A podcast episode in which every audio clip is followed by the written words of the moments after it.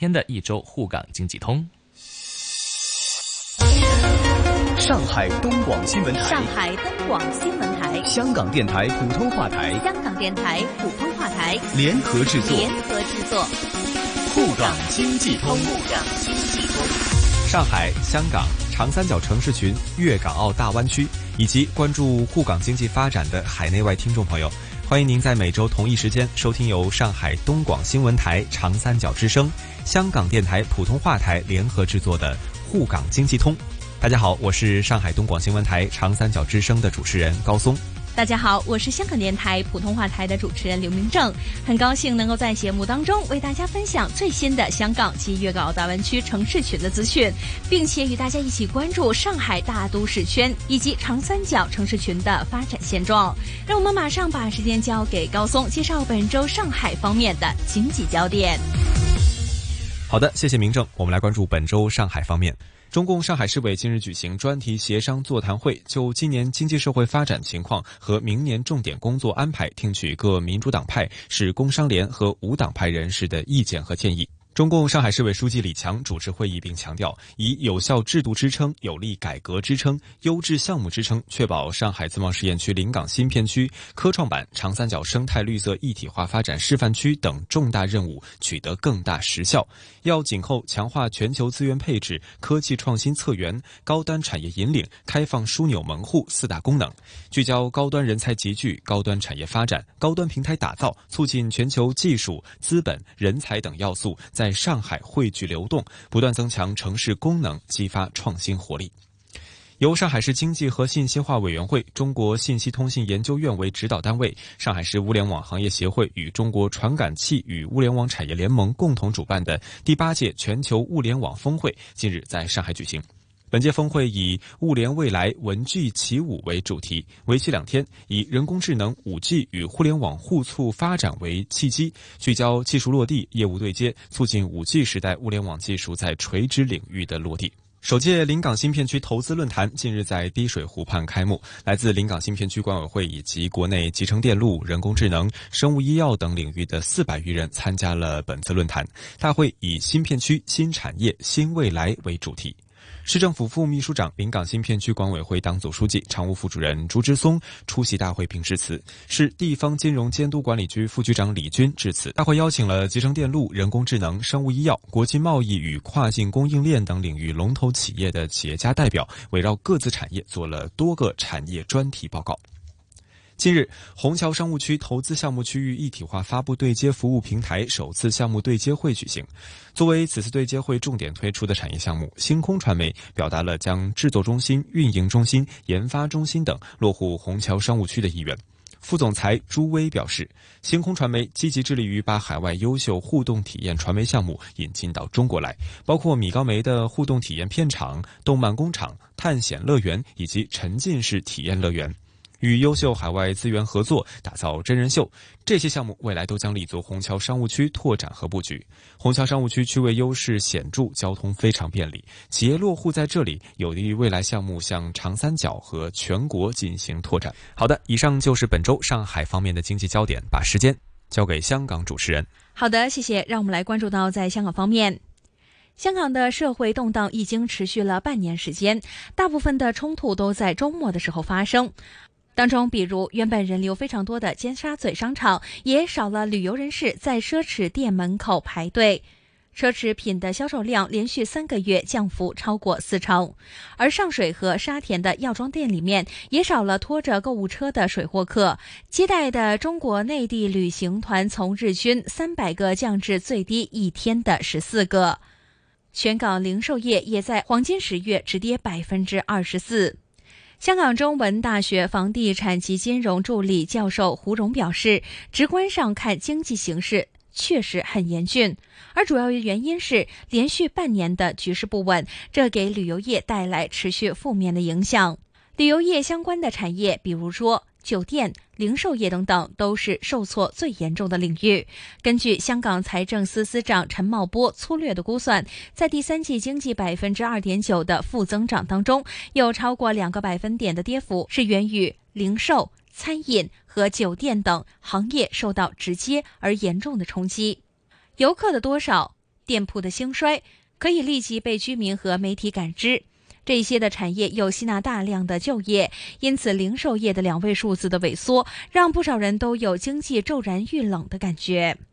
如果仅仅是看就业，现在香港的经济要好得多。在示威爆发之后，失业率仅仅微升百分之零点三个百分点到百分之三点一。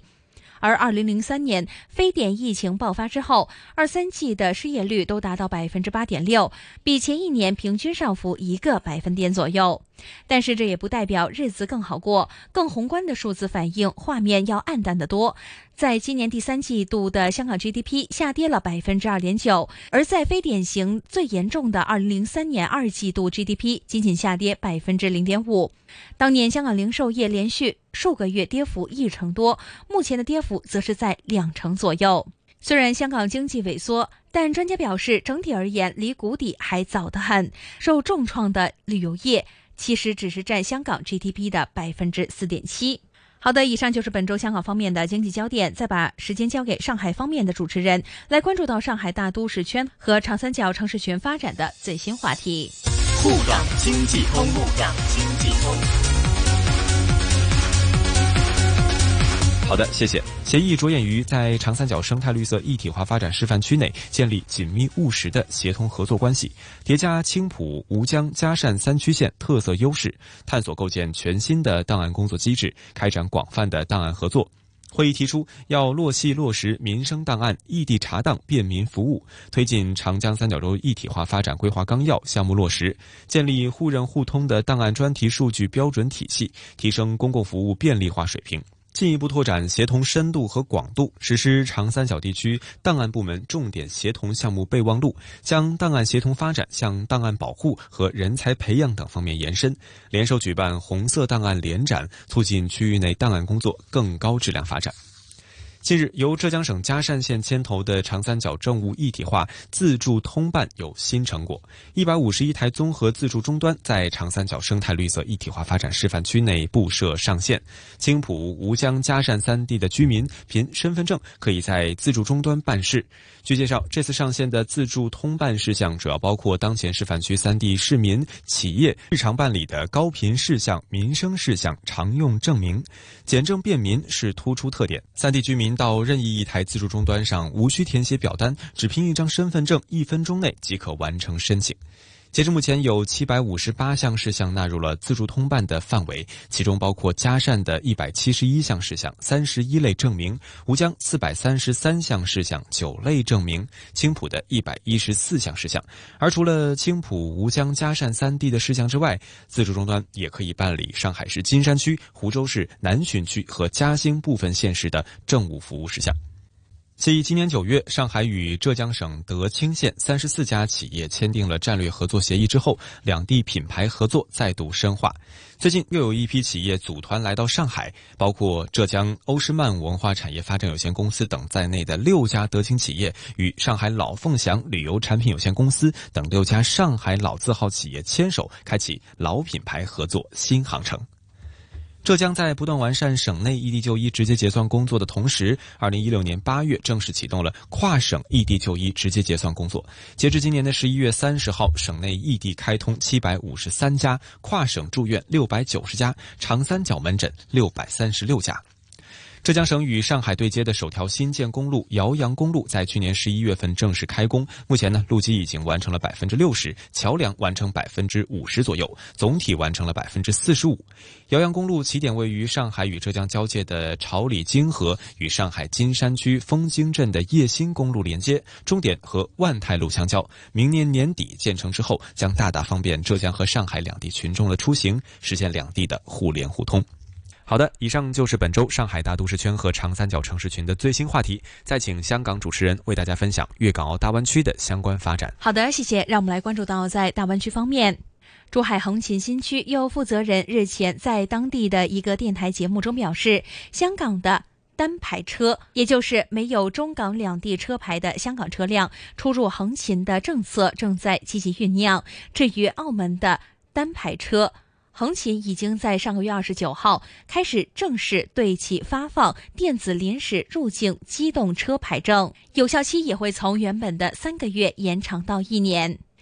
横琴新区商务局副局长林启斌指出，初步计划是开放香港的单排车经港珠澳大桥行驶，在港珠澳大桥珠海公路口岸入境，经港珠澳大桥延伸线行驶，在红湾立交驶入横琴二桥延长线，再经深井二线通道出入横琴。在澳门方面，李启斌也表示，澳门的单排车出入横琴政策从二零一六年的十二月二十号正式实施，至今已经经过了两轮的开放之后，现时按照两千五百辆配额实行总量管理。截至今年的十一月，一共有一千七百八十六辆澳门单排车。获得出入横琴的资格，日均出入境的次数也超过了六百辆次。为了进一步方便澳门车辆出入横琴，今年十一月二十九号开始，横琴也已经正式对澳门单牌车发放电子临时入境机动车牌证，车牌的有效期会从三个月延长到一年的时间。好的，以上就是有关粤港澳大湾区城市群发展的最新分享。我是香港电台普通话台的刘明正，再次请出上海东广新闻台的主持人。谢谢明正，也谢谢大家。每周同一时间，在香港电台普通话台易线金融网节目和上海东广新闻台长三角之声中国城市群栏目共同关注沪港两地经济交流。我们下期节目再见，下周见。沪港经济通，沪港经济通。上海东广新闻台、香港电台普通话台。联合制作，联合制作。